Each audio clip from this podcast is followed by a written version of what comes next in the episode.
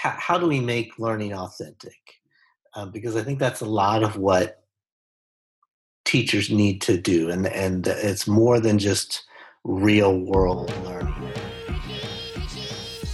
Welcome back, everybody, to another edition of the Start Ed Up podcast, a member of the Education Podcast Network.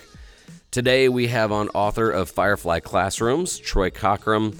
Troy is one of those guys that has been pushing the boundaries for a while now.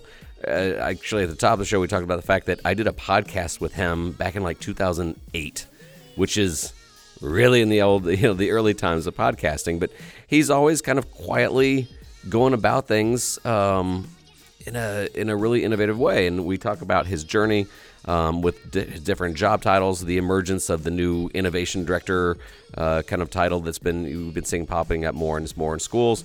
Uh, but we also get into a little bit about his book and uh, how he's trying to make relevant things happen in the classroom. know you're going to love this one. Uh, he also, you know, gave his contact information there at the end. We also have at the bottom.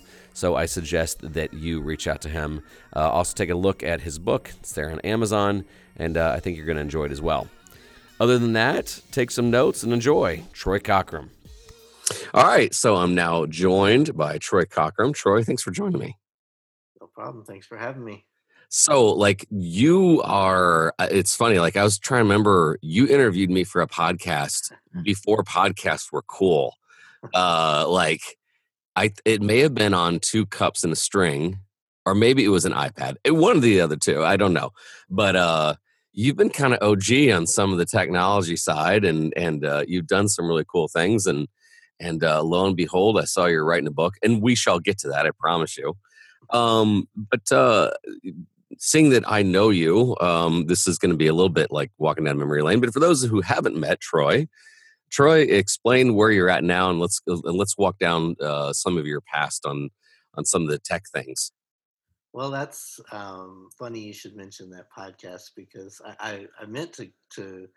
It, it's so long ago. The only digital record I have is um, on a portable hard drive that is buried under some other things. So I was going to pull it out and try to find the date because um, it was we did it at your previous school. Yeah, I'd say it's 2009, maybe 2010 probably around 2010. Um, and yeah, I did it on either an iPad or an i uh, or an iPhone.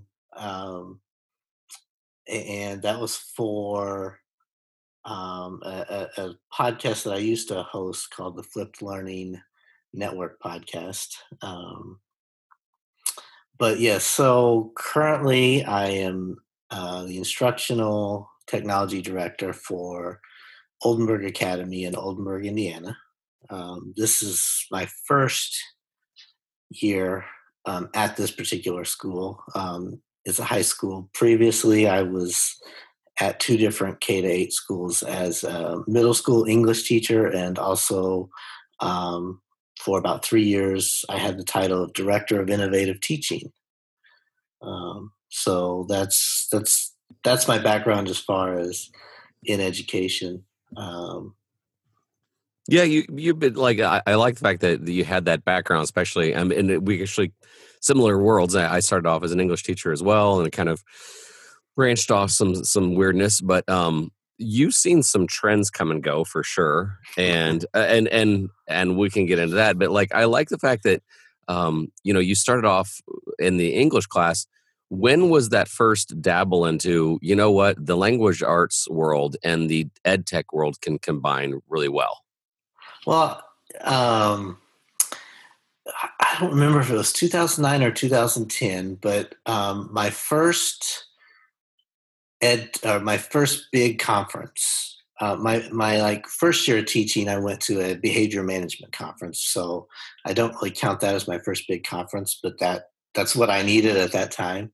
But I think it was in my third year of teaching, I went to the NC um, a National Council for Teachers of English (NCTE) conference, and it was in Orlando. And I'm a big Disney fan, so I somehow convinced my principal to let me go. And my plan was to hardly attend the conference and just go hang out at Disney World. um, but uh, the very first day, I went to a session uh, with Troy Hicks um, which he's written several books in the English realm as far as uh, uh, like the Digital Writers Workshop, and I, I'm drawing a blank on the others, but he he did a session on using Google in the classroom. Um, and I just sat there and watched him and said, I want to do that stuff. I mean, uh, you know, I had to come from a background of, of te- I was a television producer for for ten years before I went into education.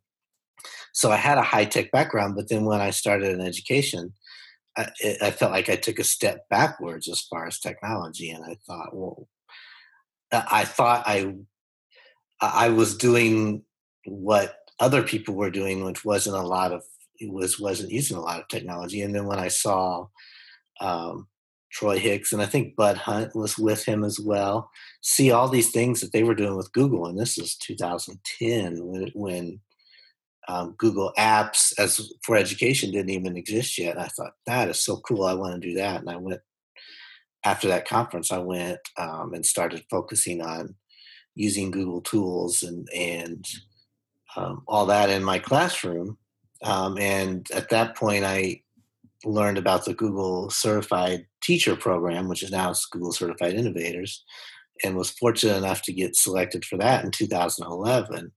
Um, and so that's, you know, this is prior to, like I said, Google Apps for Education. So I was working with middle school kids and I was telling their parents, um, can you create them a Google account so they can use these Google Docs and share it with me and things like that? And um, so that was kind of my introduction and and to me i like to uh, cannonball in um, and so i just i just jump in with both feet and figure it out once i hit the water rather than try yeah to, try to tiptoe in yeah i think that's what like when i first met you uh, again the similarities I, I i too well i didn't i wasn't a television producer but i i had um was you know running the the you know school station and all this other stuff and that's kind of when um, I got thrown into the wolves in the sense that uh, there are so many things that I didn't know there, but I was learning along with the kids,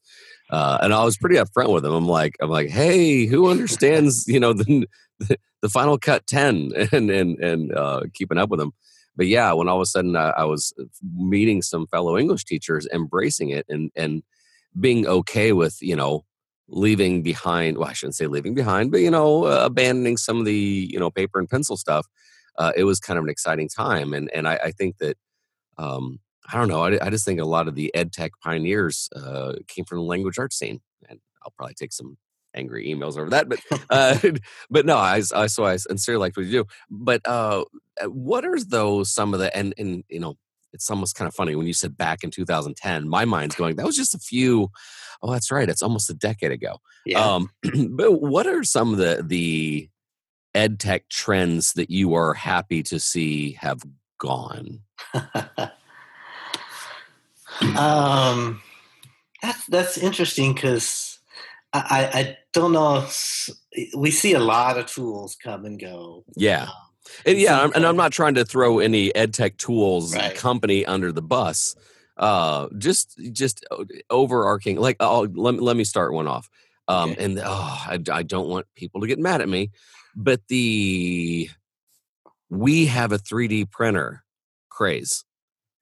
Um, I think 3D printers can be cool, but I saw a lot of schools buy one for the sake of buying one, and when they got one, they're like, "Now what?" um, that that or or you know, hey, we printed some Yoda heads. Um, that that you know, I just I, I had a hard time with that just because I'm like, man, that's a lot of money. Uh, what did your students take away from it? But anyway, that's mine. Now your turn. um, I, I I think we've modernized them in a lot of ways, but the um, oh, uh, now I'm drawing a blank on what they call them. Um, web quests you know the, the the the thought process that we can create an environment that walks kids through learning oh yeah yeah, yeah. The, you know that that I, I always looked at web quests and thought you know that that does engage them digitally but it's not that great of content it's still we're still trying to control their learning and just saying, okay, now take this step and take this step and, and, and, but now the technology is advanced that that we can be much more interactive and the students can be much more self-directed and jump around. So I think we still have a lot of concepts of web quests out there. We just yeah, they're you know they're just yeah. uh, different medium now. Um, okay, yeah. So talk to me about um, because I, I've now seen uh, the title uh, you know, I've seen directors of innovation, coordinators of innovation, uh, director of innovative learning, uh, thing, and, and I, I personally think it's an exciting time. Um, uh, I'm sure you were kind of early into that title when it, it wasn't thrown around too as often. Uh, how did did you like help make that up? You're like, hey, you know, you did you have like, was it at, at, at Zappos? You can come up with your own title. like, did you come up with your own title? They just go with it, or or how did you? you know how did you yes. get the title and then what was your responsibilities so so my previous job was director of innovative teaching and um, it, I, I stumbled into it and yes i did create the title eh, so what happened is um, my principal knew at the time i was still teaching middle school english and my principal knew that i wanted to move on it was I wasn't unhappy with the school. I liked the school. I liked teaching, but she could tell I wanted to do something a little bit more. Um, and she approaches me one day and says, "I know a principal at this other school that would like to talk to you." Didn't tell me really what he wanted to talk about or anything like that. And uh, similar to you, I do a lot of trainings for schools and conferences and things like things like that. So I thought, well, maybe he wants to talk to me about some training or something like that.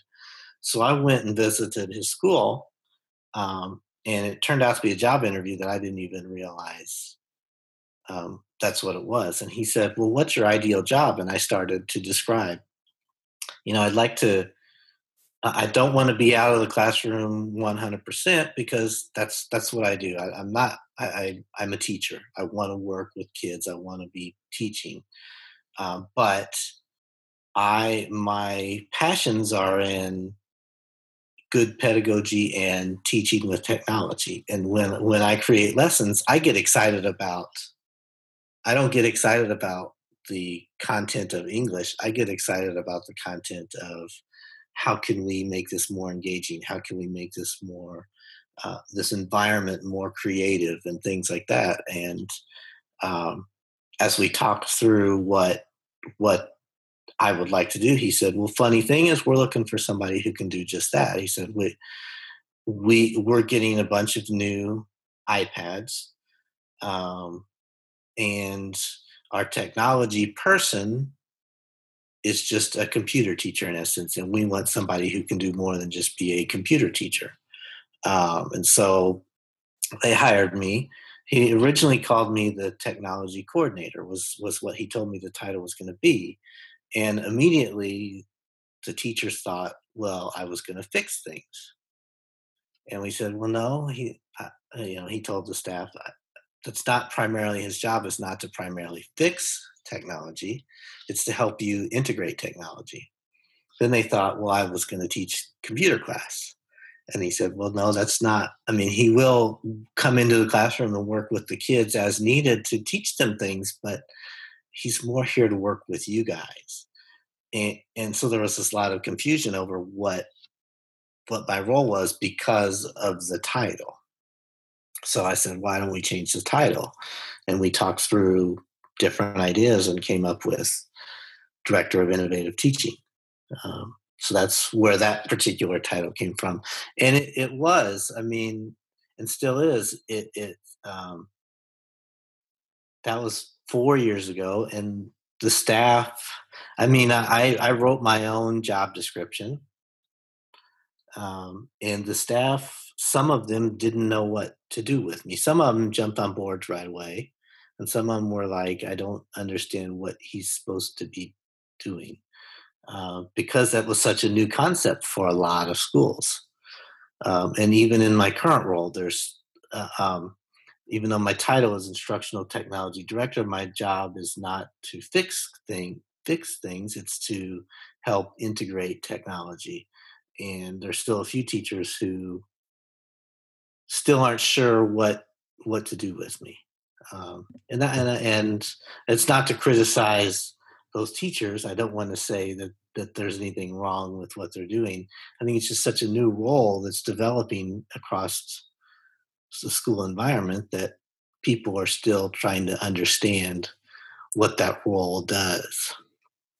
Yeah, yeah, no, I, I've seen that, and then as as this kind of role starts to get filled in more and more schools, um, and sometimes you know, I'm I'm not going to pass judgment. I've seen some schools that like it's a cool thing to say innovative director or whatever like that and sometimes it's like you know we digitize our worksheets uh, kind of thing uh, but in yeah. other cases but yeah I, I, I just like it that i can't in one hand criticize education for not wanting to move forward um, and then criticize them for you know trying something and not being as quote innovative as is i would like for them to be i, I, I like any progress I, I think it's kind of cool and I, I think that you're going to see titles like this uh, happen more and more. Um, you know, again, I'd like I'd like for the progress to be a little bit faster, but uh, right. right now we take what we can get. So I, I, I dig I dig the fact that you had that title and and you know you're pushing things forward.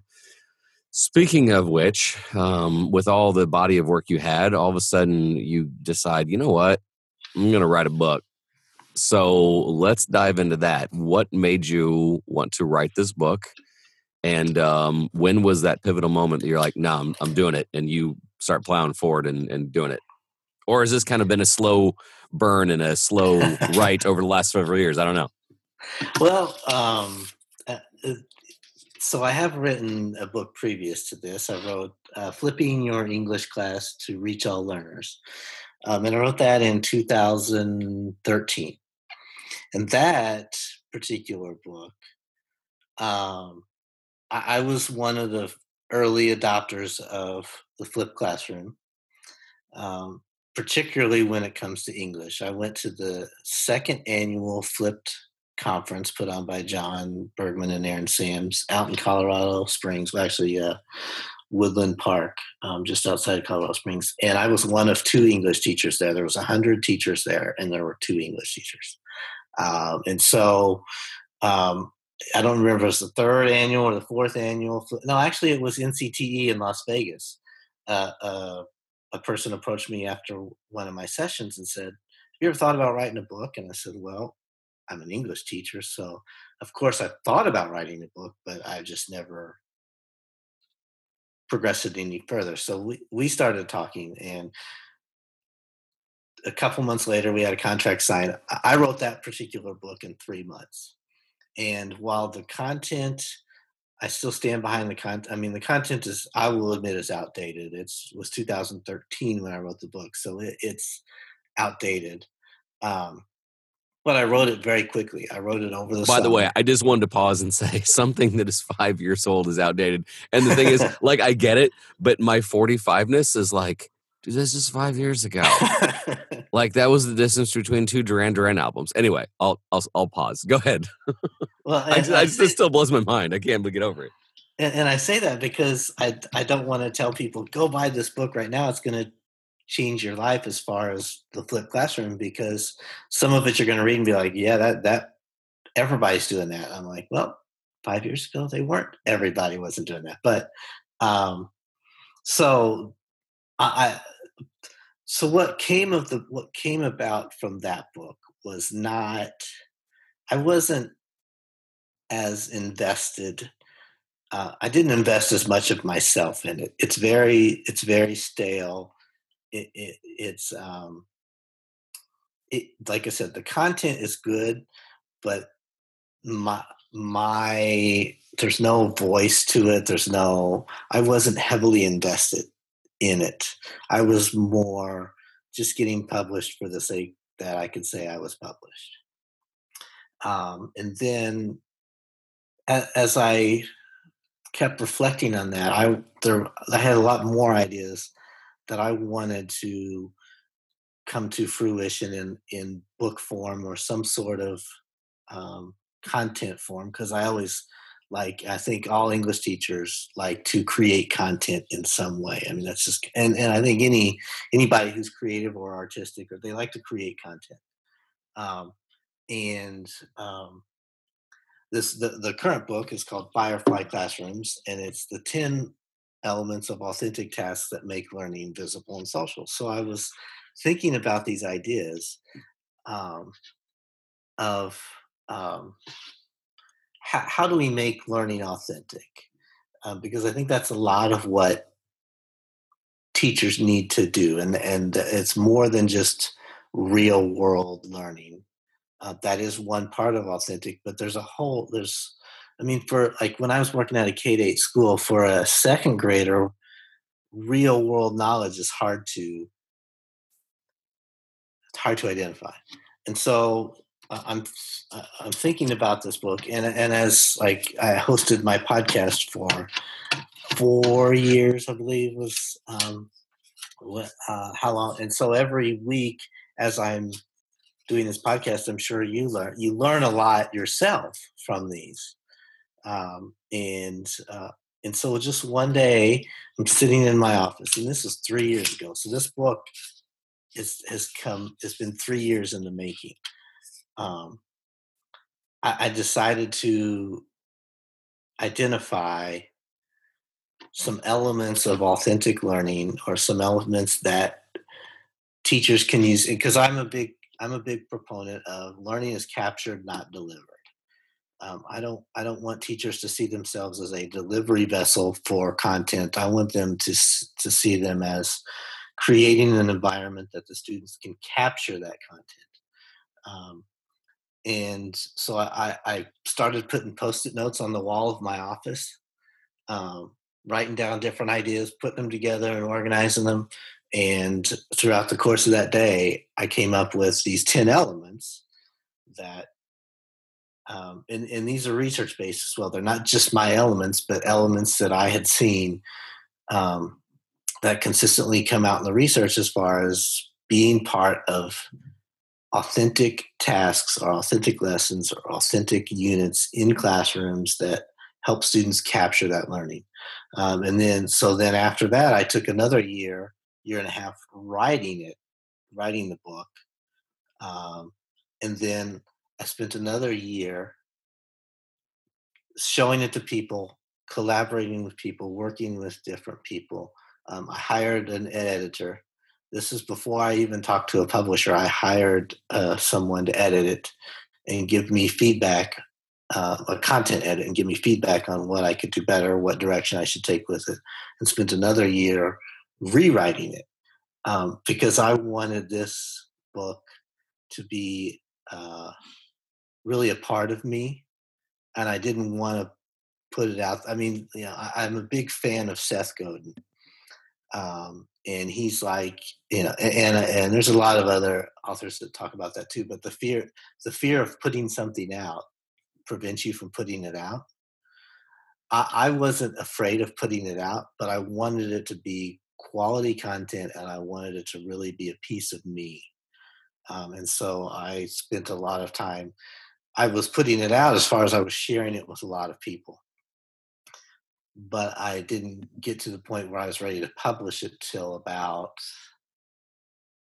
seven, six or seven months ago. And then and then that's when I felt, okay, it's been it's been through the ringer, it's ready to go. And that's when I started working towards fine tuning it to get it ready to be published. All right. Well, and then so publish date is when when when you dropping it? When's it going live? June June first. So, okay. Oh wow. Yeah, so it's available for pre-order right now on Amazon. Uh, you can get it paperback, Kindle, or on Barnes and Noble. Oh, okay. So June first is when it's coming out, and then uh, what what uh, grade ranges? Like, so if you're a teacher, obviously, what uh, grade ranges do you think are the most optimal for this book? Um, well, like any teacher, I want to say every grade range. Um, so what I did in the book, um, I, I went through projects that I've done either myself or with other teachers that meet each element. Um, I didn't necessarily want a want to write a step step one, step two, step three kind of book. I wanted to give narrative examples of these projects in action, um, and so a lot of the projects are from my middle school classroom, and so they could be used with middle school and high school easily enough. Um, some of them I pulled from working with other teachers. There's a one project that I did with second graders in there. Um, uh, so to, to be honest, I would say primarily middle school to high school. Um, but there's a project for second graders and a project for fifth graders in there that I think are excellent projects that, that people could pull. And, and then I, and when I say that, I don't say do the project exactly. And I mentioned this in the book. Don't necessarily do the project exactly how I did it. Take your own. Spin. Yeah. Yeah, when you sent me the PDF, uh, that was the one thing that uh, I enjoyed looking over is that they were some nice templates and some frameworks, and there was there was some wiggle room there to kind of personalize it. Um, and obviously, you know me well enough. I'm a just a big fan of trying new things and trying to make things more relevant and and uh, bring that relevancy into the classroom or bring the outside world into the classroom. And I, that's one thing I thoroughly appreciated looking over it. Um, and just you know knowing you as long as I have, just your passion of of like integrating several different areas in, into um, you know in some cases like these lessons is is really coming out and and I, I enjoy that because you know for better for worse sometimes teachers are really really busy and sometimes they need content like to be you know in some cases we, we have time to dig up some of these things on our own and sometimes it's just a real blessing um, especially teachers that are inundated with things and and they've got you know the test to worry about and this and this and that. It's just kind of nice to to have in some cases ready to go material that can still have wiggle room and you can personalize it and that's that's kind of what my impression was on on uh, some of the lessons that uh, that you'd you'd given in there um, so uh, yeah i'm i'm a i'm a big fan um, other uh, well actually you said you can pre-order it right now on amazon and uh, for that matter, so we we've kind of gone this far. I his name is Troy Cockrum. Troy, tell everybody else though where they can find you. Um, uh, similar to you, I'm all over the place. Uh, let's see, Twitter is my uh, handle. Do they call it a handle nowadays? T Cock T Cockrum T C O C K R U M, and that's you know actually mentioning that NCTE conference. That was I joined Twitter before shortly, you know, maybe six months before I went to that conference in 2010, and uh, and I was uh, I didn't understand how to use it. I, I was like, I understand people are saying it's a good place to be, but I, I just not. Oh not, my not, gosh! Not yeah. You know, and, and and I've you know I'd followed some people and would check in every so often, but then I was at that conference, and and, the, and since the conference was at Disney World, um, the, you know they stayed on stayed on the property, um, the buses would take you from the hotels to the convention center there. And the bus, the lines for the buses were just insane.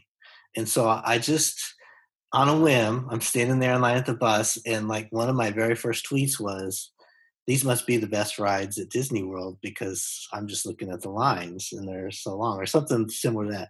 And somebody retweeted it, and I was like, "Oh, that's how Twitter works." and, and so funny.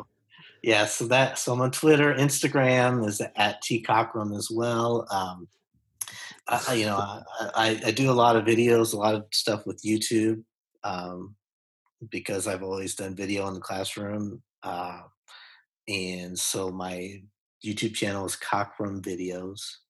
Uh, my website is troy-cockrum.com um, don't go to troycockrum.com because it's not safe for work, unfortunately, and I can't get the person to sell it to me so that I can make it more eradicate it from the yeah uh, yeah um, so i i bought troy dash cockrum.com um, and funny. so those are the places that that that i can be found and contacted and and um, i encourage anybody to reach out to me and and um, get in touch with me through any of any of those. Yeah, very good. Yeah. No, it's funny. We we again parallel lives here. I think it was like 2011, and I too was at a conference, and this guy who was a ed guy, ed, you know, was one of the presenters, and uh, he was like, actually, is Alan November. I don't know if you know him. And Alan's yeah. like, mm-hmm. Don, I can't believe I haven't seen you uh, and your student stuff on Twitter. I'm like, oh, Twitter's dumb. and he's like, no, no, no, it's not. And I'm like, that's just Kardashian BS. And I said, like, I'm not to be confused with some blowhard, you know, celebrity.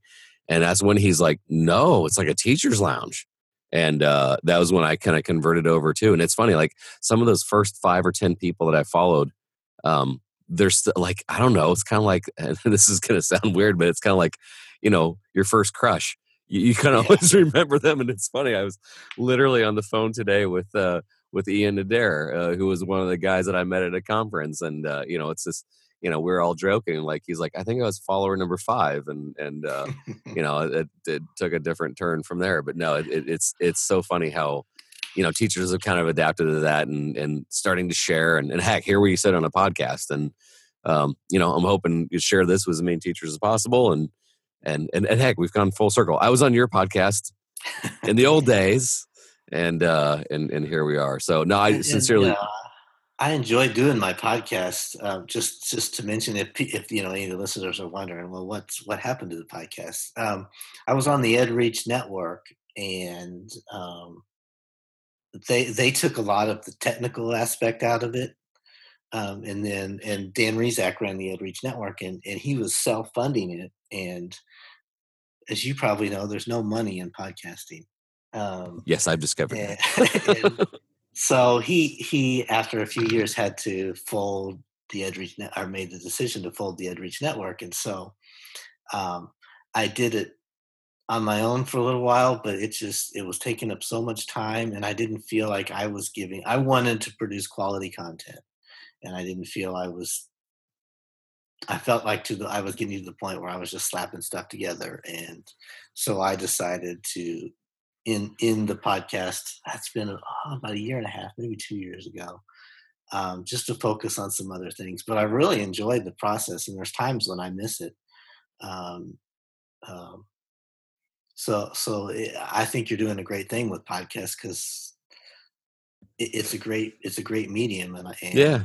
Uh, it's it's been a learning experience for sure, and I honestly, it's the the weird path I took is I decided in year one not to interview any teachers, which you know we kind of took some criticism for that, but you know my, the people that I'm looking up to and the people that have opinions on education aren't really in education, yeah. and I decided to feature them first because you know me well enough. I I like the entrepreneurial innovator, and uh, so yeah, it's and heck, it's a it's a really cool excuse to call up some of the people you look up to and right, you know, beg yeah, them to hang was, out that was one thing I enjoyed in the early days was, um, you know, I got to interview Eric Mazur from um, Harvard, you know, and that was that was a great experience. And and some of the people that I interviewed in those very early days are still friends of mine.